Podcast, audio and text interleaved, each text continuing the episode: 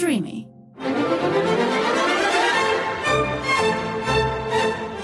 Χτύπα το κουδούνι με τον Πάνο Δήμα.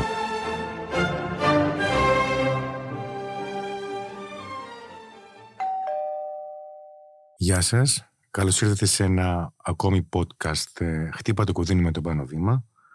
Και σήμερα έχω πάλι την χαρά να έχω μαζί μου τον ε, εξαιρετικό ουρολόγο και χειρουργό, τον κύριο Κωνσταντίνο Μακαρούνη. Γιατρέ, γεια σας. Γεια σου Πάνο, σε ευχαριστώ για την πρόσκληση.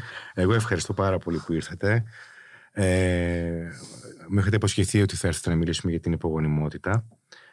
Και μ, Κρατάω τις υποσχέσεις μου, αλλά είναι και ευχαρίστησή μου αυτή η κουβέντα. Ευχαριστώ πάρα πολύ. Ε, είναι ευχαρίστησή σας για ποιο λόγο; Ε, νομίζω ότι δίνεις τη δυνατότητα α, να ακούγονται κάποια θέματα τα οποία ενδεχομένως να μην υπάρχει τόσο τέτοια ενημέρωση στο ευρύ κοινό ε, ή τουλάχιστον με τον τρόπο την οποίο, τον οποίο έχεις εσύ το χάρισμα να το διαδίδεις προς τα έξω Α, ευχαριστώ. και ε, νομίζω ότι την προηγούμενη φορά που είχαμε κάνει μια πολύ ωραία συζήτηση ε, βοήθησε και τους, ε, και τους δυο μας να καταλάβουμε πώς ε, θα πρέπει να μιλάμε για αυτά τα θέματα.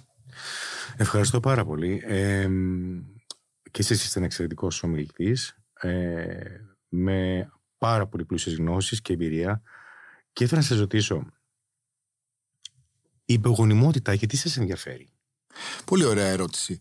Ε, δεν το είχα σκεφτεί ποτέ αυτό. Ε, γενικά νομίζω ότι η ιατρική πρέπει να έχει την, ε, την τάση να βρίσκεται κοντά στον άνθρωπο ε, και να τον ε, ε, βοηθάει να πηγαίνει παρακάτω με τις ε, αναζητήσεις που έχει στη ζωή του. Ε, το, το, το πρόβλημα της υπογονιμότητας ήταν ένα από αυτά που η, η διερεύνησή του ε, ήταν υποεκτιμημένη. Ε, περνάγαμε απευθείας σε ε, ε, λύσεις ε, χωρίς όμως να ξέρουμε ποιο είναι το πρόβλημα. Ε, μου κάνει εντύπωση γιατί και το διδακτορικό σας είναι πάνω στην υπογονιμότητα, έτσι δεν είναι; Ε, είναι ένα σύνθετο θέμα το διδακτορικό. Έχει να κάνει και με την υπογονιμότητα, έχει να κάνει όμως και με τα μικρόβια. Ε, ναι, αυτό. Άρα σας ενδιαφέρει πολύ. Εντάξει, είναι, ε, ο, η υπογονιμότητα ήταν ο πρώτος μου φυσικός χώρος μέσα στον οποίο κινήθηκα ερευνητικά. Ήταν τυχαία δηλαδή η συνάντησή σας με αυτό το τομέα. Η, το, το κομμάτι της διερεύνησης της αντρικής υπογονιμότητας είναι μέρος του, της δουλειάς που πρέπει να κάνει ένας ουρολόγος και καλό θα ήταν να το γνωρίζει και της χειρουργικής αντιμετώπισης αλλά και της... ε, Όχι, ρωτάω για το ενδιαφέρον γιατί είναι που έχετε. Γιατί για να κάνετε και διδακτορικό πάνω σε αυτό σημαίνει ότι σας... ε, Ε, τα περισσότερα ερευνητικά τμήματα με τα οποία ασχολήθηκα στην αρχή της, ε, της, ε, μετά την ειδικότητα ε, είχαν να κάνουν με την, ε, με την έρευνα πάνω στην υπογονιμότητα. Ε, και ο χώρος στον οποίο βρίσκεται το ιατρείο μου ασχολείται πολύ έντονα με αυτό, όχι μόνο με αυτό αλλά και με αυτό.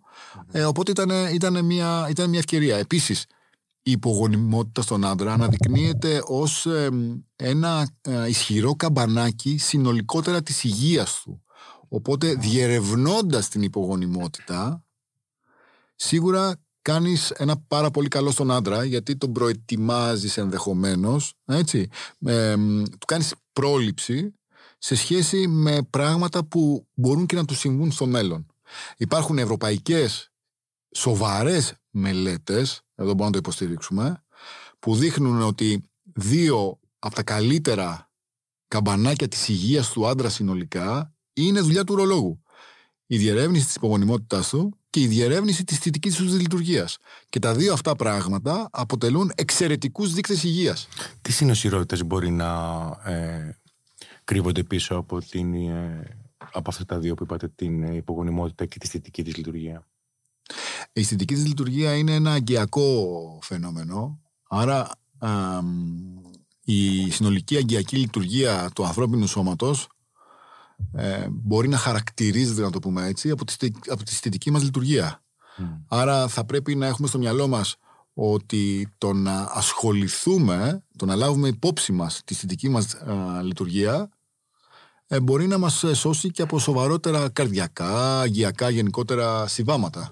Έτσι. Είναι, ένα, είναι από τα πιο μικρά αγγεία του σώματος που θα υποφέρουν πρώτα από τις ίδιες αιτίες που ενδεχομένως θα υποφέρει και η καρδιά μας και ε, οι καροτίδες μας και τα αγγεία των ποδιών μας άρα ενδεχομένως ε, μιας γενικευμένης αγκιακή νόσου που είναι συχνή στην εποχή μας, είναι καμπανάκι. Κάνοντας.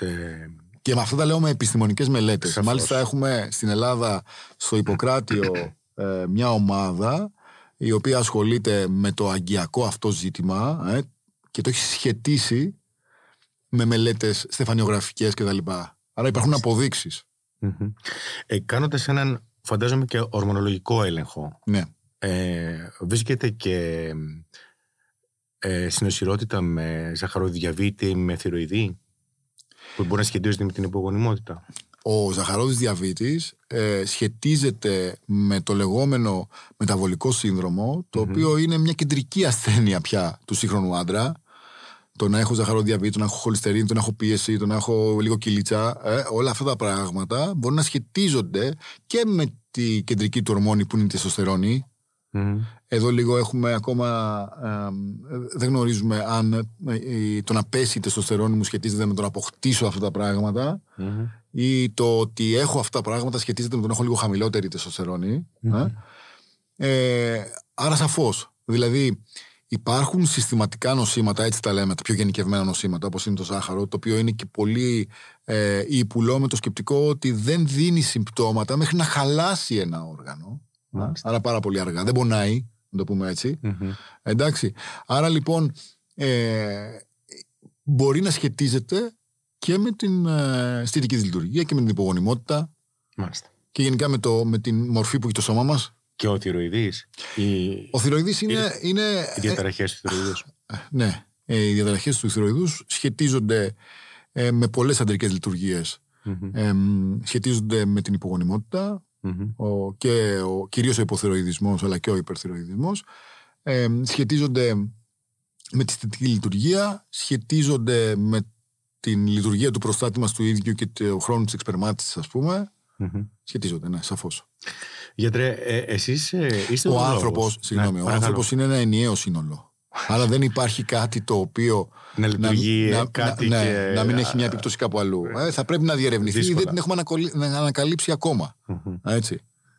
Κάποτε πολλές φορές, ναι, παρακαλώ. Μόνο αυτό θα συμπληρώσω, συγγνώμη, ότι πολλές φορές και οι θεραπείες που κάνουμε μπορεί να έχουν ως ελάχιστες παρενέργειες ή πιο σοβαρές κάποια αλλαγή στη λειτουργία αυτών.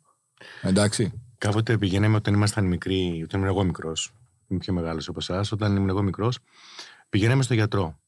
Ε, και όχι μόνο στον παιδίατρο, και στον παθολόγο πιο μετά. Και σου έλεγε τι έχεις, παιδί μου; Τι έλεγες γιατρέ, πονάω εδώ. Και του ξέρω εγώ τον νόμο σου. Καλά, καλά, καλά. Ξεκίναγε λοιπόν ο γιατρός. Σε εξέδεσε. Από το κεφάλι, τα αυτιά, τα μάτια, το στόμα, το λαιμό, τους λεμφαδένες. Σε όλο το σώμα. Και όταν τελείωνες, σου έλεγε, για πες με τώρα τι έχεις. Σήμερα με την αυτό είναι άλλο βέβαια podcast, αλλά θα το ανοίξω έτσι, μήπως το κοδιάσουμε κάποια στιγμή, με την ε, πραγματική, έτσι, πραγματικά έτσι, υπερεξειδίκευση που υπάρχει στην ιατρική κοινότητα. Πας έναν γιατρό, του λες γιατρέ, πονώ εδώ και δείχνεις το, το, το, χέρι σου μπροστά. Σου λέει δεν βλέπω τίποτα. Και από πίσω έχεις μια τρύπα τέτοια, ας ναι. πούμε. Δηλαδή δεν κάνει καν τον κόπο να δει παραδίπλα. Έχει να κάνει με αυτό που είπατε, ότι ο άνθρωπος χρειάζεται να αντιμετωπίζεται ολιστικά. Ναι.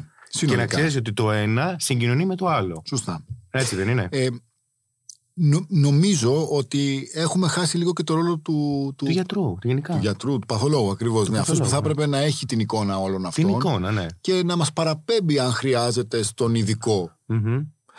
Νομίζω θα επιστρέψουμε αναγκαστικά γιατί αυξάνει και πολύ το κόστος της υγείας όλο αυτό. Mm-hmm. Θα δούμε. Μάλιστα.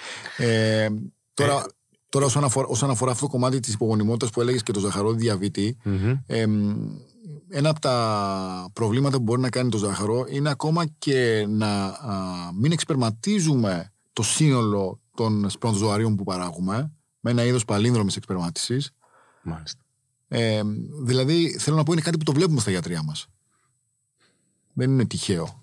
Γιατρέ, εσείς είστε ουρολόγο. Ναι. Ασχολείστε μόνο με την ανδρική υπογονιμότητα και τη γυναικεία; Με, για τη γυναικεία. Ε, με τη γυναικεία, ποιοι ασχολούνται οι γυναικολόγοι; Ναι. Ε, δεν θα έλεγα ότι η υπογονιμότητα ανήκει κάπου, γιατί η υπογονιμότητα είναι τους ζεύγους.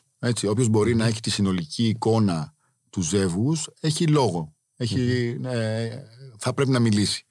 Γι' αυτό είναι πιο σωστό να δημιουργούνται κάποιες ομάδες οι οποιε συνεργάζονται, ο καθένας δίνει τις πληροφορίες που γνωρίζει α, και τις προσφέρει στην υπηρεσία του ζευγαριού που ο σκοπός θα είναι να αποκτήσει παιδί με το, με τη λιγότερη, με το λιγότερο κόπο ε, οικονομικό, ε, ψυχολογικό, κοινωνικό, δηλαδή, ε, πάση περιπτώσει, λιγότερη επίπτωση, να το πω, στην καθημερινότητά του. Ε, τώρα, μου ήρθε αυτή η ερώτηση, δεν την είχα σχεδιάσει, αλλά γι' αυτό έχει βγει και η έξτρα ειδικότητα, είναι έξτρα εξειδίκευση, είναι ο ανδρολόγος. Ο ανδρολόγος τι είναι; Γιατί λέγονται κάποιοι, λέγεστε κάποιοι ε, ουρολόγοι, ανδρολόγοι, κάποιοι σκέτο ουρολόγοι; Όχι, νομίζω ότι ο, ο όρος ανδρολογία έχει βγει πιο πολύ για ορισμένες παθήσεις που μπορεί να εντάσσεται και η υπογονιμότητα σε αυτε Για ορισμένες παθήσεις που αφορούν πιο πολύ την ανδρική μόνο λειτουργία. Γιατί ο ουρολόγος έχει και τη ε, λειτουργία του ουροποιητικού συστήματος που αφορά άντρες γυναίκες. Έτσι, έχει όμως και όργανα που είναι αμυγός αντρικά, να το πούμε και είναι ένας όρος ο οποίος θέλει να πει τους γιατρούς που μπορούν να ασχοληθούν με αυτά. Ε; Περισσότερο με αυτά. Ναι, ανήκει θα έλεγα, ε, θα πρέπει να το υποστηρίξω αυτό, ότι ανήκει δικαιωματικά στους ουρολόγους. Τον χρησιμοποιούν και οι ενδοκρινολόγοι γιατί έχουν το κομμάτι της ορμονικής γνώσης της λειτουργίας του άντρα. Έτσι. Ε, δεν υπάρχει κάποιος τρόπος με τον οποίο ε, αποδίδεται επισήμως. Δεν ε. υπάρχει δηλαδή κάποια έξτρα εκπαίδευση για εσάς για να γίνετε ανδρολόγοι; Υπάρχει μία. Ή υπάρχει... έχει κάνει με την εμπειρία; Νομίζω ότι ο όρος δικαιωματικά θα τον διεκδικήσω για τους ουρολόγους. ε, είναι και μια προσπάθεια που, που κάνει το συντονιστικό όργανο της Ελληνικής Ουρολογικής Εταιρείας να διεκδικήσει για τους ουρολόγους. Okay. Για να μην γίνεται μια σύγχυση. Okay. Ε, αντιλαμβάνομαι ότι μπορούν να το χρησιμοποιούν και ενδοκρινολόγοι και παραδοσιακά. Ε, ανα, ανά τον κόσμο βλέπεις ότι διαφορετικές ειδικότητες τον έχουν χρησιμοποιήσει. Σε άλλες χώρες υπάρχουν δερματολόγοι που το χρησιμοποιούν λόγω των σεξουαλικών μεταδεδομένων νοσημάτων που ήταν ένα θέμα από το οποίο ε, είχαν ασχοληθεί. Ε, υπάρχουν χώρες που παιδίατροι το χρησιμοποιούν σαν όρο. Ε, είναι λίγο και παραδοσιακά σε κάθε χώρα ποιοι ήταν αυτοί που ασχολήθηκαν με αυτού του είδους τα προβλήματα. Ε, υπάρχει μια Ευρωπαϊκή Ακαδημία Ανδρολογίας που μπορεί να στο δώσει με, με εξετάσεις. Με εξετάσεις. Ε, επιτρέπει όμως σε οποιοδήποτε ειδικότητα ενδεχομένως να συμμετέχει μετά από κάποια ε, πολύχρονη εκπαίδευση. Ωραία. Δεν σημαίνει όποιο το χρησιμοποιεί όμως ότι έχει πάρει αυτόν τον όρο. Ότι έχει πάρει αυτό το πτυχίο. Ήταν μια έτσι σύντομη παρένθεση ναι. για να διευκρινιστεί, να διευκρινιστεί αυτή η διαφορά που συναντάμε. Γιατρέ, ε, ποιοι είναι οι γενετικοί και ποιοι είναι οι εκκλητικοί παράγοντες της υπογονιμότητας; Δηλαδή, ε, κάποιοι είναι γενετικά, ε, για κάποιους είναι γενετικά προκαθορισμένο ότι θα έχουν πρόβλημα και κάποιοι το αποκτούν στην πορεία από κάποιες αιτίες. Ποιες είναι αυτές οι αιτίες, νομίζω ότι συνολικά θα δώσω μια εικόνα που αφορά τον τρόπο ζωής μας. Δηλαδή ε, παρατηρείται στα, στις δεκαετίες μια μείωση του σπέρματος συνολικά που παράγει ε, ο άντρας στο δυτικό κόσμο. Αυτό εξορροπείται λίγο από τους ε, άντρες στις αναπτυσσόμενες χώρες. και αυτό οφείλεται προφανώς σε συγκεκριμένες αιτίες χαρακτηριστικό, χαρακτηριστικό παράδειγμα που βρίσκουμε πολύ συχνά στους υπογόνιμους άντρες είναι η κυρσοκύλη. Ε, δηλαδή μια φλεβίτιδα στις φλέβες που έχουμε πίσω από τον όρχη και κυριότερα στον αριστερο ε, το οποίο υποεκτιμήθηκε στα χρόνια από μια μελέτη η οποία είχε γίνει ε, και δεν ήταν σωστή, αλλά κάναμε και εμείς 10-15 χρόνια για να καταλάβουμε ότι έλεγε κάτι Ότι είχε βάλει πορτοκάλια και μήλα μαζί και τα σύγκρινε και έλεγε ότι ο χυμός δεν είναι νόστιμος, να το πούμε κάπως έτσι. Είναι το πρόβλημα με τις μελέτες, ότι μπορεί πάρα πολύ συχνά να διαβάζουμε μελέτες, όμως ε, μερικές φορές αντιλαμβανόμαστε ότι οι ίδιοι που τις έκαναν δεν ήξεραν πώς να τις χαρακτηρίσουν. Ε, έχουμε λοιπόν συνειδητοποιήσει ευτυχώς τα τελευταία χρόνια ότι η κυρσοκύλη είναι ένα πρόβλημα το οποίο ε, πέραν από το σπερμοδιάγραμμα, με άλλους δείκτες πιο νέους, όπως είναι ο κατακαιρματισμός, όπως είναι η οξυδοτική βλάβη κτλ. μπορεί να α, εμπλέκεται με τη γονιμοτητα Και το τονίζω αυτό γιατί ως λύση το πρόβλημα της γονιμότητας ευτυχώς έχει έρθει η υποβόηθηση, η υποβοηθούμενη αναπαραγωγή. Όμως και εκεί δεν πετυχαίνουν όλες και πολύ συχνά δεν πετυχαίνουν γιατί ε, όχι γιατί τα προβλήματα είναι υπέρβλητα, αλλά γιατί δεν διερευνήθηκαν ποτέ επαρκώς. Μάλιστα. Άρα λοιπόν δεν υπάρχει καλή διάγνωση ή διαφοροδιάγνωση, ώστε να ακολουθηθεί και η κατάλληλη θεραπεία, ώστε να έχουμε αποτέλεσμα. Σωστά. Ίσως και χρονικά να μην ήταν, να καθυστέρησαν μια Σωστά, σωστά, σωστά. Ε, το, θέμα, το θέμα του χρόνου ε, δεν το βάζουμε σαν επιλογή, όμως υπάρχει μια θεωρητικά σταδιακή μείωση mm-hmm. της γονιμότητάς μας με το χρόνο. Καλό είναι να το θυμόμαστε αυτό. Σαν ε, σεξολόγος και εγώ θυμάμαι ότι όταν ε, σπούδαζα μας έλεγαν, μας έλεγε ο κ. Βαϊδάκης. Σωστά. ότι ναι. ο, η, η, η πιο κατάλληλη ηλικία για τον άνδρα για να κάνει παιδιά είναι στα 18 και για τη γυναίκα στα 15. Ναι. Και μου κάνει τεράστια εντύπωση. Ναι. Τη λέει φύση. Ναι, ναι, ε, ναι, σαν ναι, πιο ναι, έτσι. ναι, ναι, ναι. Το κομμάτι της γονιμότητας. Αλλά τελικά καταλήγουμε με βάση τον τρόπο ζωής, όπως λέτε κι εσείς, και με τις επιλογές που κάνουμε, να θέλουμε να κάνουμε παιδιά στα οι γυναίκες από τα 38 plus, οι άντρες 42, κάπου εκεί. Λέμε τώρα, έτσι. Ναι, δεν είναι εντάξει, είναι, ε, κοίταξε να δεις. Επειδή αυτό έχει γίνει και θέμα κοινωνικό τις προηγούμενες προηγούμενες μήνες, ας το πούμε έτσι, ε, είναι λάθος να μην λέμε ποιο είναι το ιδανικό. Έτσι. Από την άλλη όμως, είναι και λάθος να κατακρίνουμε τις επιλογές. Ε; Δεν κατακρίνουμε κάτι. Ναι, απλά... το, αντιλαμβα... το αντιλαμβάνομαι. Ναι. Ε, όμως πρέπει να συνειδητοποιούμε ότι υπάρχουν ε, φάσεις ε, της ζωής μας που, που μπορεί να είμαστε πιο γόνιμοι σε σχέση με άλλες και ε, αυτό να μας βάλει σε μια δυσκολία να αναπαραχθούμε ενδεχομένως, έτσι, να συμβάλλει σε αυτή τη δυσκολία. Τώρα πιάνουμε ένα τεράστιο θέμα Ναι. που είναι και κοινωνικό, είναι και, και πολιτικό, είναι και... 100%. Πάντα είναι. 100%. Όμως, όπως είπαμε πριν, οι αιτίες της ε, υπογονιμότητας έχουν να κάνουν λίγο με την επαφή μαζί τους. Ε, δηλαδή, τι θέλω να πω, ότι σχετίζεται το πέρασμα του χρόνου με την επίπτωση που έχουν αυτές οι αιτίες πάνω μου. Μμμ. Δηλαδή, πες ότι εγώ έχω κυρσοκύλι. Ε; Μμμ. Είναι διαφορετικό να προσπαθήσω να κάνω παιδιά ενώ την έχω 5 χρόνια, 6 χρόνια, 7 χρόνια και διαφορετικό να την έχω 20 χρόνια. Συνήθως λοιπόν η κυρσοκύλη εμφανίζεται, φέρνω εγώ ένα παράδειγμα στα 18 ε, και ο μέσος άντρας όντως κάνει παιδιά στα 35. Μμμ. Δεν είναι η ίδια η επίπτωση που έχει. Μμμ. Αν έφερα ένα τυχαίο παράδειγμα. Το ίδιο είναι και οι παράγοντες οι ορμονομιμητικοί. Ε. Υπάρχουν οι λεγόμενοι ενδοκρινικοί διαταράκτες. Αυτούς ξέρουν πολύ καλά οι ενδοκρινολόγοι. Δηλαδή όλα αυτά που έρχονται με την τροφή μας, με το νερό μας και με τον αέρα. Ή με τα αναβολικά που πολλοί άντρες παίρνουν. Ανοίγει σε ένα τεράστιο θέμα. Για πείτε γι' αυτό. Εντάξει, ε, η χρήση των αναβολικών ε, υπάρχουν κάποια αθλήματα που δυστυχώς δεν καταδικάζεται, όπως είναι το bodybuilding κτλ. Ε, Παρ' όλα αυτά είναι, ας το πούμε, λίγο κοινωνικά κατακριτέα, με αποτέλεσμα να γίνεται κρυφά, ε, άρα να μην γίνεται υποκαθοδήγηση. Έτσι, δεν θα μπω στο αν πρέπει να γίνεται ή όχι. Όχι, θα εσείς μπω στο γιατρός γεγονός είστε, δεν είναι. ότι πάρα πολλοί από αυτούς που την κάνουν δεν ξέρουν ακριβώς τι κάνουν. Μμμ. Με αποτέλεσμα ε, να κινδυνεύουν να γίνουν σοβαρά υπογόνιμοι, το οποίο είναι το ελάχιστο από αυτά που θα μπορούσαμε να πάθουν, γιατί μπορούν να χάσουν και τη ζωή τους. Άρα, εσείς προτείνετε, αν κάποιος αποφασίσει να το κάνει αυτό, να ε- έχει μαζί του έναν ειδικό. Έτσι; Ε, νομίζω ότι μόνο στο bodybuilding επιτρέπεται να κάνεις, ε, να κάνεις χρήση βοηθημάτων τέτοιου Ακόμα και είδους. εκεί. Και ε, θα έλεγα, εγώ δεν θα το, συστήνα ιατρικά, δεν θα το, δεν θα το συστήσω ιατρικά. Οκ. Δεν θα το συστήσω ιατρικά. Παρ' όλα αυτά, αν υπάρχει τρόπος κάποιος να έχει καθοδήγηση στο τι να χρησιμοποιήσει ώστε να βοηθηθεί, θα πρέπει να το κάνει. Μάλιστα. Μην δώσουμε λάθος μήνυμα εδώ πέρα, γιατί είναι, Ναι. είναι επικίνδυνα πράγματα. Μάλιστα. Και ακριβώς επειδή γίνονται μέσα, μέσα από παράνομα κυκλώματα, Μμμ. ε, είναι μ, ακόμα πιο επικίνδυνα γιατί δεν ξέρουμε και την ποιότητα των ε, φάρμακων που Του χρησιμοποιούνται. σκευασμάτων, εννοείται, φυσικά. Έτσι. Από τη στιγμή που μπορεί να είναι και παράνομα, ποτέ δεν ξέρεις. Ε... Να ξέρεις ότι κάθε χρόνο μπαίνει, μπαίνει ένα μα, 10% των ασθενών που έρχονται για υπογονιμότητα έχουν κάνει χρήση Αναβολικών. αναβολικών. Ε, μ, πολλοί από αυτούς θα επανέλθουν, μμμ. ε, κάποιοι όμως θα μείνουν για πάντα υπογόνιμοι. Μάλιστα.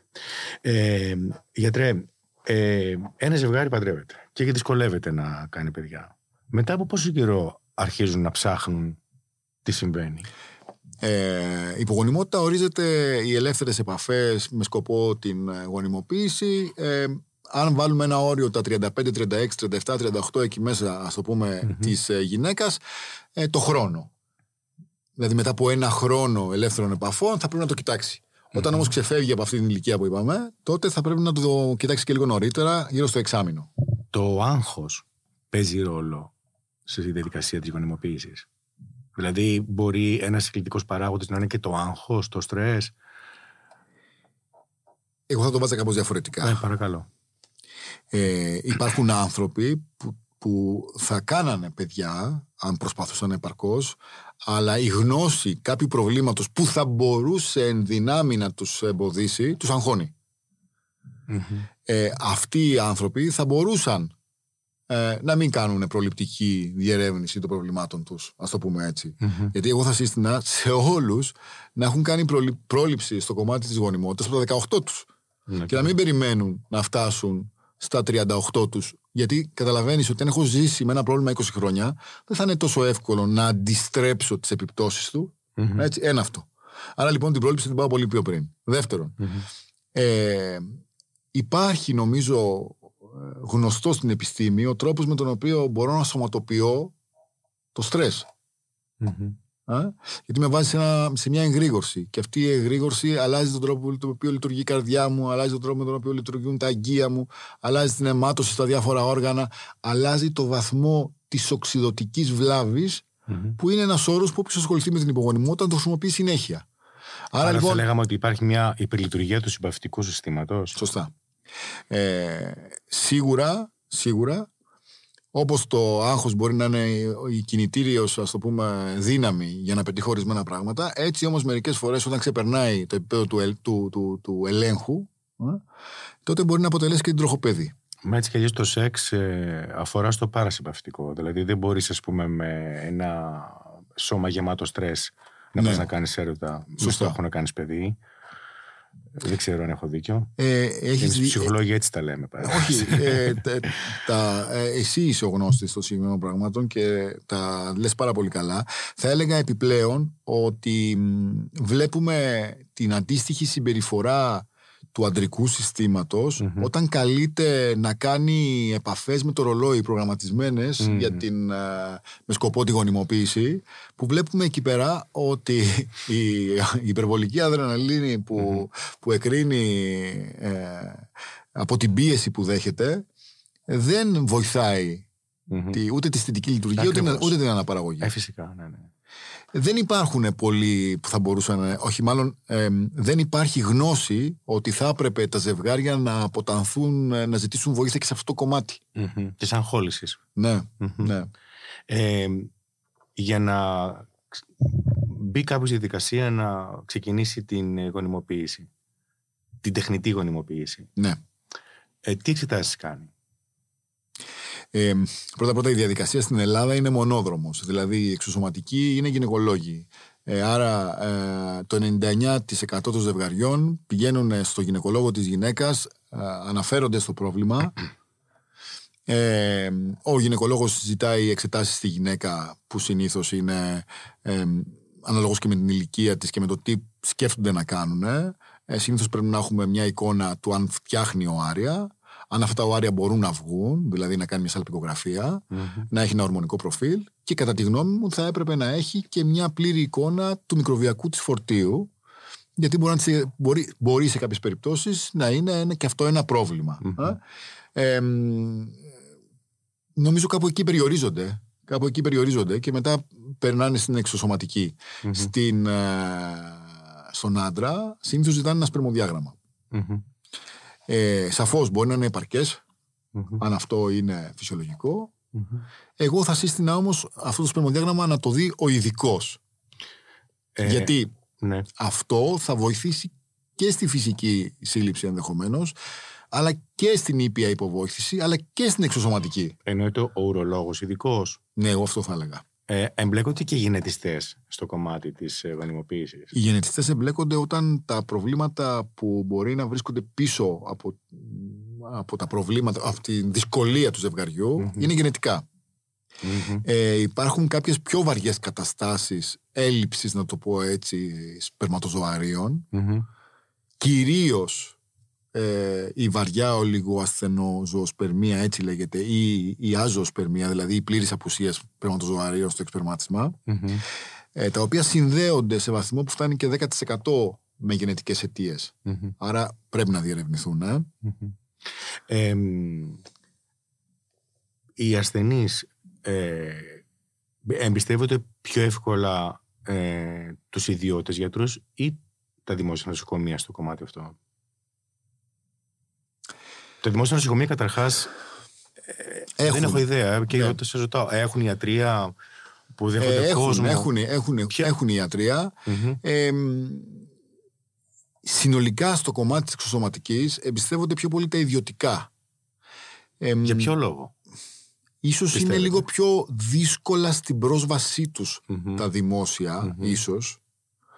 Ε, και ίσως να είναι λίγο πιο δυσκίνητα, να το πω έτσι, Όσον στο αφορά κομμάτι της λειτουργίας Της τους. έτσι. γραφειοκρατίας, ας πούμε. Ε, έτσι, ναι, ίσως. ναι. Γενικά, γενικά εμ, είχα, έχω προσπαθήσει να συνεργαστώ επανειλημμένα με τα δημόσια νοσοκομεία. Ε, μερικές φορές με καλά αποτελέσματα, μερικές φορές με λιγότερο καλά αποτελέσματα, το οποίο όμως συμβαίνει και στα, στα ιδιωτικά. Δηλαδή δεν είχα ε, κάποιο λόγο να μην τα υποστηρίξω. Κατά καιρούς υπήρχαν δυσκολίες και διακοπές στις λειτουργίες των μονάδων εξωσωματικής. Και το κυριότερο είναι ότι αρκετές φορές μπορεί να αισθάνονται εκεί ότι δεν τους παρακολουθεί κάποιος συγκεκριμένα. ε. Μμμ. Ότι ε, η διαδικασία είναι όπως, ε, όπως πρέπει να είναι στο δημόσιο, δηλαδή που δεν πρέπει να έχω κάποιον συγκεκριμένα να με παρακολουθεί. Έτσι. Ε, και αυτό λίγο αγχώνει τα ζευγαριά.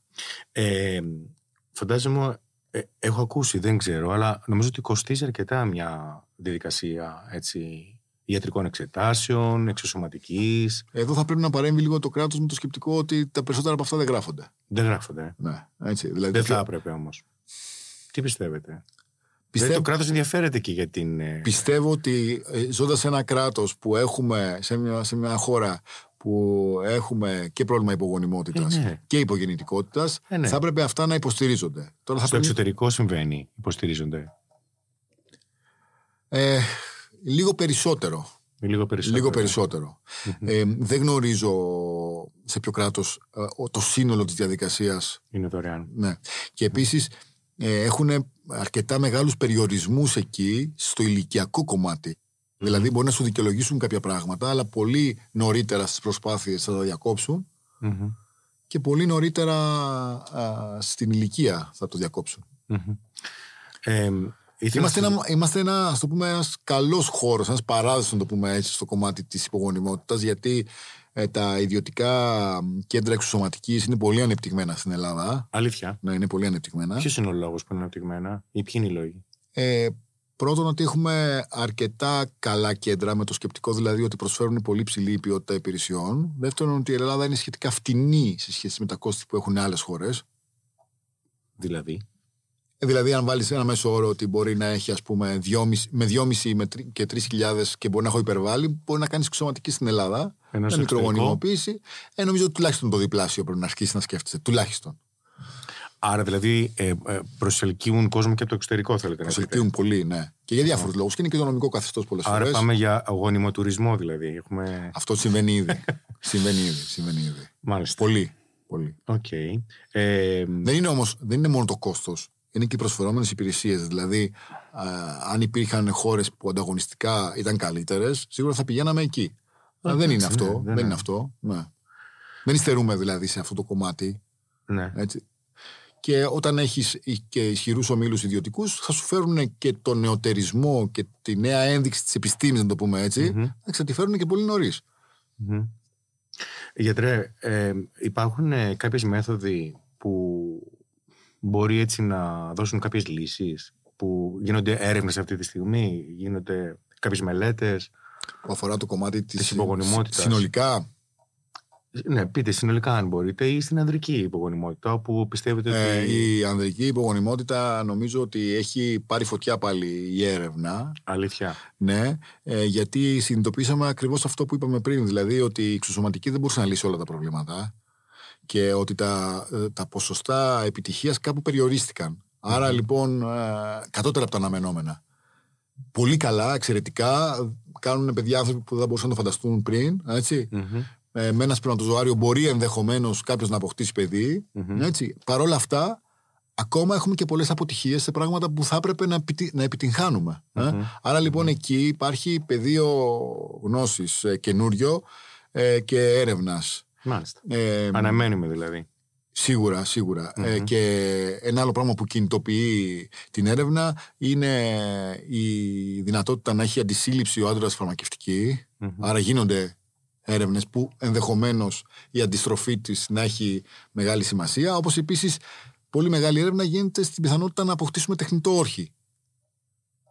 Το οποίο όλο αυτό για να μπορέσεις να το φτιάξεις, μαθαίνεις σε βάθος τους μηχανισμούς παραγωγής του σπερματοζωαρίων και τι το προκαλεί. Μάλιστα. Αυτά λοιπόν δεν είναι τόσο μακριά. Έχουν δημιουργηθεί σε άλλα ζώα. Ε, είναι λίγο πιο ανθεκτικός ο άνθρωπος. Μμμ. Ευτυχώς και για ηθικούς λόγους, βέβαια. Βιοειθικούς. βέβαια.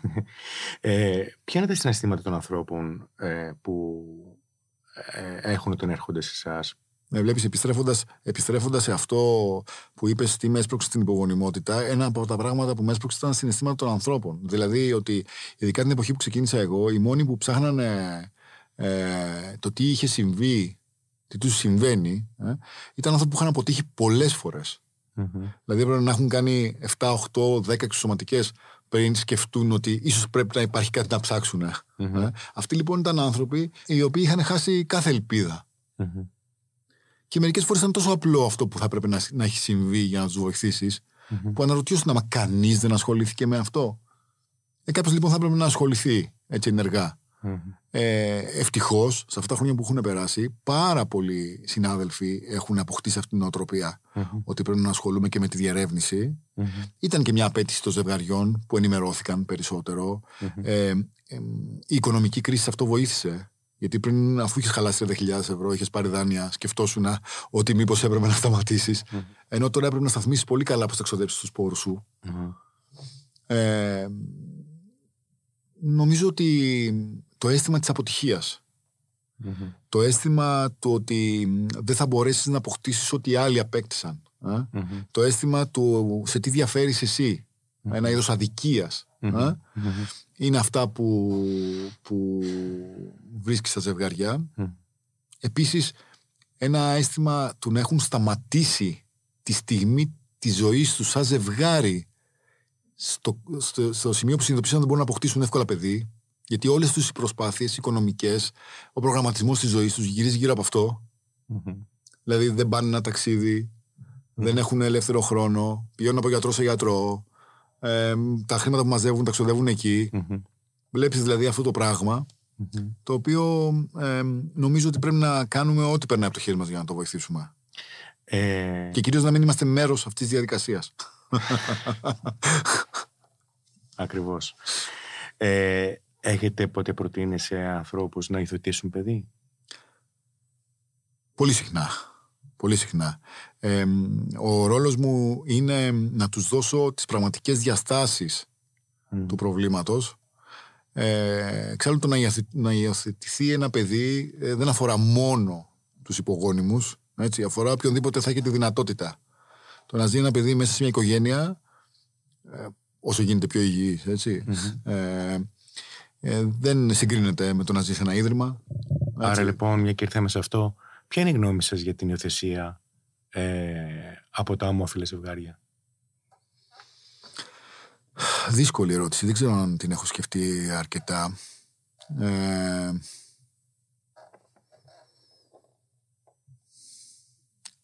αυτή τη στιγμή είναι ουδέτερη. Νομίζω ότι θα έπρεπε ε, το, το ζευγάρι ε, να έχει μία μορφή που να είναι μ, όσο γίνεται περισσότερο κοινωνικά απο- αποδεχθεί ε, γιατί αυτό το κομμάτι ενδεχομένως να έχει μια επίπτωση στο παιδί που θα πάρουν. Τώρα, το τι είναι αποδεκτό στην κοινωνία αλλάζει και μετατρέπεται και, μετα, και, και, και μεταλλάσσει καθημερινά. Ε, νομίζω ότι αυτή τη στιγμή το ομόφυλο ζευγάρι είναι αποδεκτό κοινωνικά. Το αν ε, όμως ε, θα μπορέσει να υιοθετήσει θα πρέπει να το κρίνουν φαντάζομαι πιο ειδικοί από εμένα. Ε, δεν το αντιμετωπίζω ούτε αρνητικά ούτε θετικά. Δεν έχω σχηματίσει άποψη ακόμα. Οκ. Ε, τελευταία ερώτηση. Η ενσυναίσθηση τι ρόλο παίζει στη σχέση μεταξύ γιατρού και ασθενή; Γίνεται να δουλεύεις χωρίς αυτό; Μα, Σίγουρα γίνεται. Κοίταξε να δεις. Η αλήθεια είναι, η αλήθεια είναι ότι το να, το να πονάω, να το πω έτσι, και να παραλύω από το πόνο που έχει ο ασθενής απέναντι μου, απέναντι μου ε, δεν νομίζω θα τον βοηθήσει. Όχι, σίγουρα. Έτσι. το να προσπαθώ όμως, να το πω έτσι, να μπω στη θέση του, α, ε, νομίζω ότι θα με κάνει μόνο καλύτερο.